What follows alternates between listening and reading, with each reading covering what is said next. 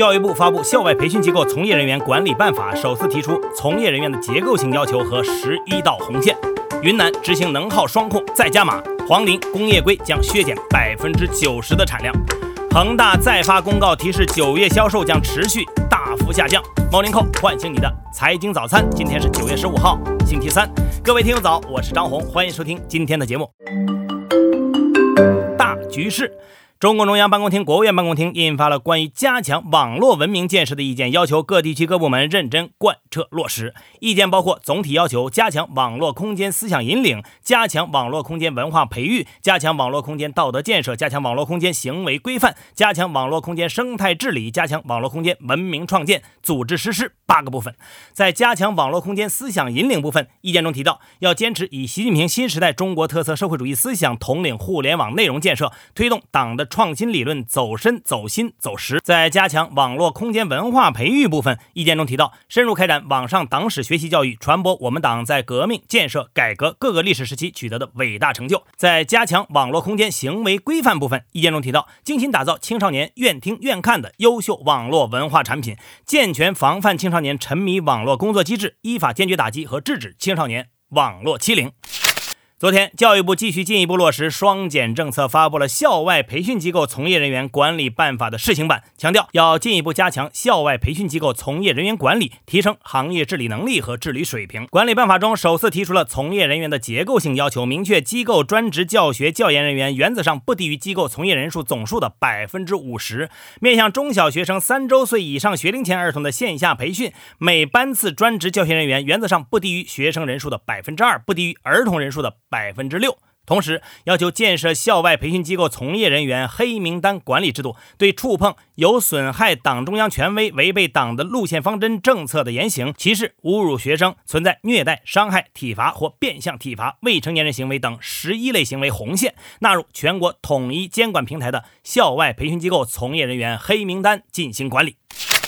自从宣布设立北京证券交易所以来，近期多家本来计划摘牌的新三板基础层公司开始撤回申请，同时还有已经摘牌的企业开始计划重新挂牌。在九月二号北交所消息公布出来的第二天，公司易法通就先一步表示，由于公司的战略调整，此前公告的终止挂牌事宜尚需相关各方进一步协商，公司决定撤销终止挂牌申请。此后就不断有包括赢家伟业、时代正邦、金盛科技等在内公司跟进，还有像开特股份这样宣布放弃创业板。IPO 变更为冲刺精选层挂牌的公司。云南省委常委会在近期召开会议，审议了关于云南贯彻落实新发展理念有关情况的报告，关于遏制两高项目盲目发展，坚决完成能耗双控目标任务的指导意见这两份对市场影响不小的文件。会议强调，要采取有力措施，坚决遏制两高项目盲目发展，确保不折不扣完成能耗双控目标，推动经济社会全面绿色低碳转型。要以石化、化工、煤化工、钢铁。焦化、建材、有色等行业为重点，建立两高项目清单管理制度，淘汰退出一批低效落后产能。具体来看，一些产量被削减的非常大，比如今年后面四个月，黄磷工业硅月均产量不能超过八月份产量的百分之十，也就是减了百分之九十的产量。水泥则要求九月产量环比八月压缩百分之八十。限产会继续影响供给侧，也可能将进一步加剧上游资源涨价的现象。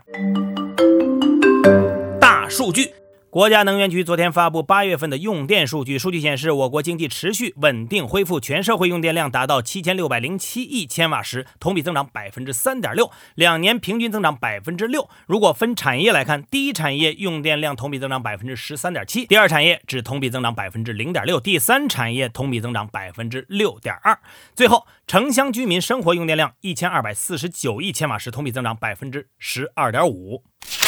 广东省昨天印发了深入推进资本要素市场化配置改革行动方案。方案中提出，到二零二五年，全省本外币贷款余额达三十万亿，其中制造业贷款余额达三万亿元，普惠贷款余额三点五万亿，涉农贷款余额两万亿，直接融资比重进一步提升。境内外上市公司总数超过一千五百家，其中科创板和创业板上市公司达到五百家，跨境资金流动规模达到两万亿美元。昨晚，美国公布了八月的 CPI 数据，同比上涨百分之五点三，连续第十五个月上涨，同时也是连续第四个月同比增长超过了百分之五。不过，八月的 CPI 环比上涨百分之零点三，不及市场预期的百分之零点四。同时，受二手车、机票和汽车保险等因素影响，八月的核心 CPI 也有所回落。八月核心 CPI 同比上涨百分之四，不及预期百分之四点二。大公司。恒大在昨天晚上发布公告称，集团已经聘任华利安中国和中港资本作为联席财务顾问。联席财务顾问会与中国恒大共同评估公司目前的资本架构，研究流动性情况，探索所有可行方案，以缓解目前的流动性问题，并争取尽快达成针对所有利益相关方的最优解决方案。同一天呢，恒大还公告称，集团在二零二一年六月、七月及八月的物业合约销售金额呈下降的趋势。九月通常是中国房地产行业物业合约销销售的高峰。然而，由于负面消息，公司预期九月销售持续大幅下降，也会导致集团销售回款持续恶化，进一步对现金流及流动性造成巨大的压力。最近。三星重工宁波公司突然宣布解散，导致公司数千名员工开启了维权之路。九月十三号，三星重工宁波公司正式单方面宣布与全体员工解除劳动关系。按照既定工作计划，三星重工宁波公司将在年底停产，这家韩国独资造船厂也将就此结束其在华二十六年的投资经营。公司对外的理由给出的是，受新冠肺炎疫情影响，公司业务受到重大影响，导致公司生产经营发生了严重的困难。董事会决定依法提前解散。三星公司。凌晨一点，苹果召开了自己二零二一年秋季新品发布会。这次，苹果公司推出了新款入门级、搭载升级之后 A 十三芯片的 iPad，全新一代的 iPad mini，最新的手表系列 Apple Watch Series 七等等。当然，最受关注的还是新一代 iPhone 十三。从外观上来看呢，iPhone 十三的两个摄像头变成了对角线放置，而不是上一代的垂直样子。屏幕正面刘海缩小了百分之二十。此外呢，iPhone 十三全系还支持了杜比世界的内容拍摄和智能 HDR 四功能，加入了。电影效果模式等等。另外，在电量上，几个版本都比前代有了至少一点五个小时的提升。iPhone 十三 Pro Max 还特别加入了一 T 的内存版本。总的来说，这场发布会并没有太多惊艳之处。苹果股价也在收盘时最终下跌了百分之零点九六。不过，这也属于正常现象。根据彭博社整理的数据显示，苹果此前发布新款 iPhone 当天股价下跌的情况占到发布会次数的四分之三。大盘时间到。昨天，周期股回调领跌，A 股沪指收报三千六百六十二点六零点，跌幅百分之一点四二；深成指收报一万四千六百二十六点零八点，跌幅百分之零点五四。具体来看，盘面上绝大多数板块下跌，钢铁领跌，仅综合、电气设备和医药生物板块飘红。题材概念方面，鸿蒙领涨，特钢领跌，NFT 概念、环氧丙烷等概念跌幅居前。隔夜美股周二收跌，道指跌百分之零点八四，报收于三万四千五百七十七点五七点；纳指跌百分之零点四五，报收于一万五千零三十七点七六点；标普外指数跌百分之零点五七。热门中概股普跌，博时乐跌百分之十四点八，百世集团跌百分之十三点五一，优客联跌百分之十点九六，洋葱集团涨百分之三十点五九。大家说。怎样判断一个国家的制度是否有益于经济发展？复旦大学国际关系与公共事务学院教授唐世平说：“看制度不能只贴好坏标签，适不适合要看具体国情。这个判断的过程需要考虑国家制度在政治登记、社会流动性、良好的再分配权和保护创新的自由度等主要维度上的表现。”他指出。中国在政治等级上的稳定，在物质市场制度安排方面的不断进取，以及在资源再分配领域的一系列政策，如取消农业税、九年义务制教育等，都为中国的经济增长提供了强劲的动力。但在社会阶层的流动性、机会平等等方面，中国仍有改进的空间。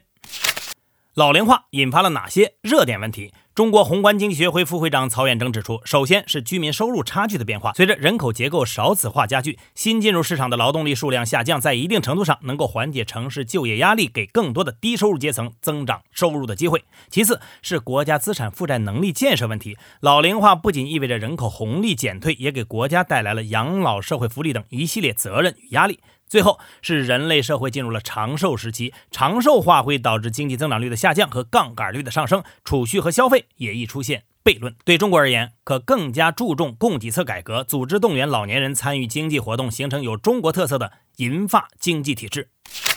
中国出口的拐点在哪里？长江证券首席经济学家武哥分析，过去一年多，海外疫情越严重，中国外贸越好。近期全球德尔塔变异病毒扩散，中国出口也保持超预期韧性，但出口的非常态终将趋势回归。未来，随着全球总需求在三季度可能达到阶段性高点，叠加基数效应，中国出口增速将进入下行的通道，这与前期趋缓的内需形成共振，整体经济走弱或将更明显。逆周期政策之下，四季度社融有望筑底并温和回升，逐步对明年上半年经济形成实。食物量的支撑。大小身边事，第十四届全运会开幕式今晚将在西安举行，国家主席习近平将出席开幕式并宣布运动会开幕。据国家卫健委消息，福建此轮由莆田市开始的疫情，在短短四天内确诊病例数就已经破百，感染人数超过一百二十人。据通报，厦门出现一传三十二传染链，莆田市与厦门市目前均已升级交通管制，暂停学校线下教学，并宣布启动全市全员核酸检测。被查一年多后，国家开发银行山西省分行原党委书记、行长王雪峰近日因受贿两千三百多万一审获刑十二年，而原二级大法官、安徽高院原院长张坚也在昨天因受贿七千一百七十九万获刑十五年。这是中共十八大后法院系统被查的第五名高官。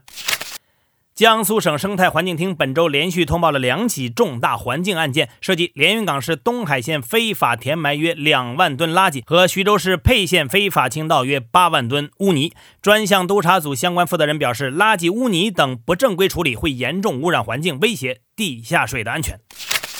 为助力群众安全出行和疫情的精准防控，昨天国家政务服务平台正式发布防疫健康码，整合通信、大数据、行程卡、核酸检测等多项服务信息。这意味着健康码、行程码将在全国全面实现一夜通行式的二码合一。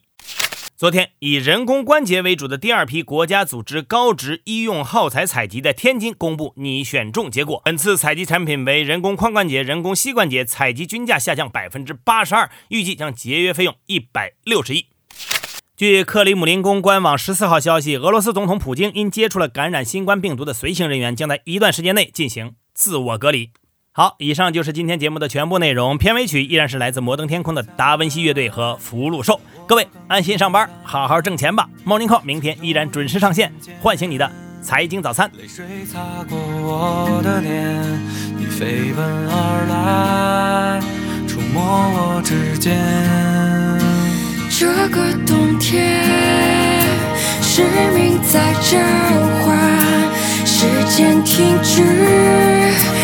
待的双眼，回头的瞬间，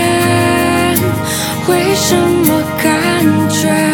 其实我不孤单？原来是。